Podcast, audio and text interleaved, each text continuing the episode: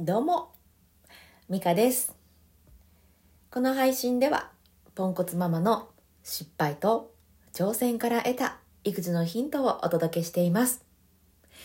ボイストレーナーでもありまして、ツイッターではボイトレの情報も発信していますので、気になるよって方はチェックしに来てもらえると嬉しいです。さあ、いかがお過ごしでしょうか？おかわりありませんか？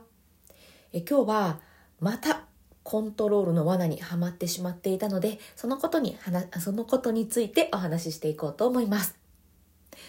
えー子供を育てているとつい「なんで言うこと聞いてくれへんねん」とか「さっきも言ったやん」とか、えーそういうふうに思ってしまうことあるんじゃないかなって思うんですけど、まあ、根本的に、えー他人なので血はつながっていても他人なので、えーコントロールすることって無理なんだよなっていうのを私は気をつけて意識しているんですね。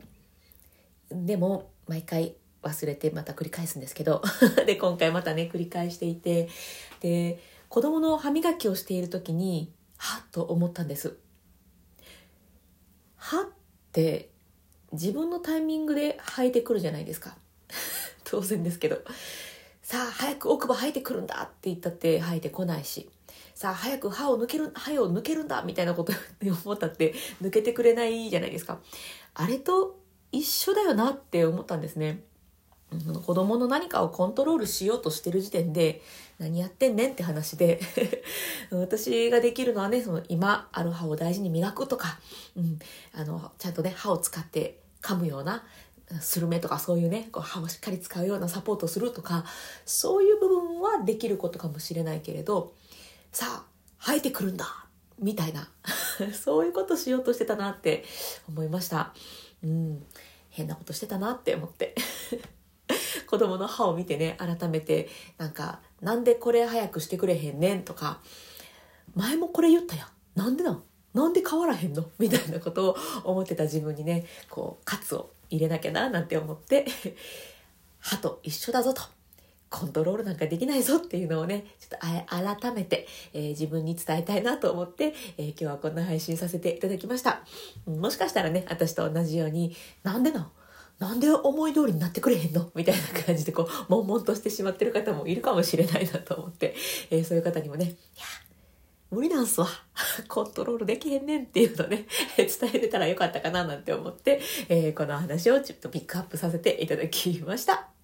ということで、えー今日も深呼吸していきましょう。えっ、とね、ここでは3回だけゆっくり深呼吸をしています。イライラ、モヤモヤしたその瞬間って、えー道具も何もなくパッとできる、この気持ちを切り替える方法があるといいなってよく思ってたんですけど、深呼吸があったんですよね。冒頭にも言いましたけど、私、ボイストレーナーなので、呼吸ってだいぶ生活のそばにあって、で、その呼吸がね、かなり助けてくれていたので、ここでちょっとご紹介させていただきます。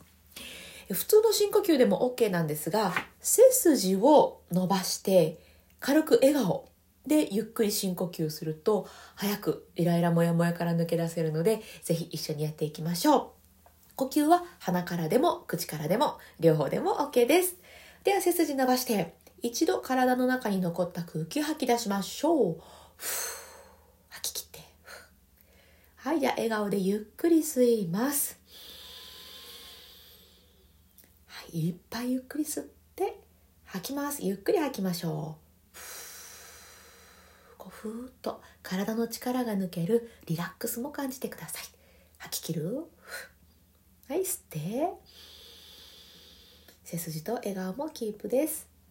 吐きます。イライラとかモヤモヤは？息と一緒に吐き出してデトックスしちゃいましょう。吐き切る？はい、最後吸って。たっぷり吸って吐きます。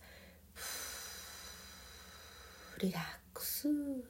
デトックス。吐き切って終わりましょう。はい。えー実際にね、イライラしてる時ってあんまりここまでゆっくり吸えなかったりします。え呼吸が浅く、えそして速くなっているんですよね。なので、わざと、あえて無理やりにでもゆっくり深く呼吸をすることで体がコントロールできる、ね、気持ちも、まあ、一緒になってというかかなり密接につながっているので体をコントロールして気持ちも早く元に戻していけるそれがこんな深呼吸に詰まっているという、えー、そんな仕組みでございました。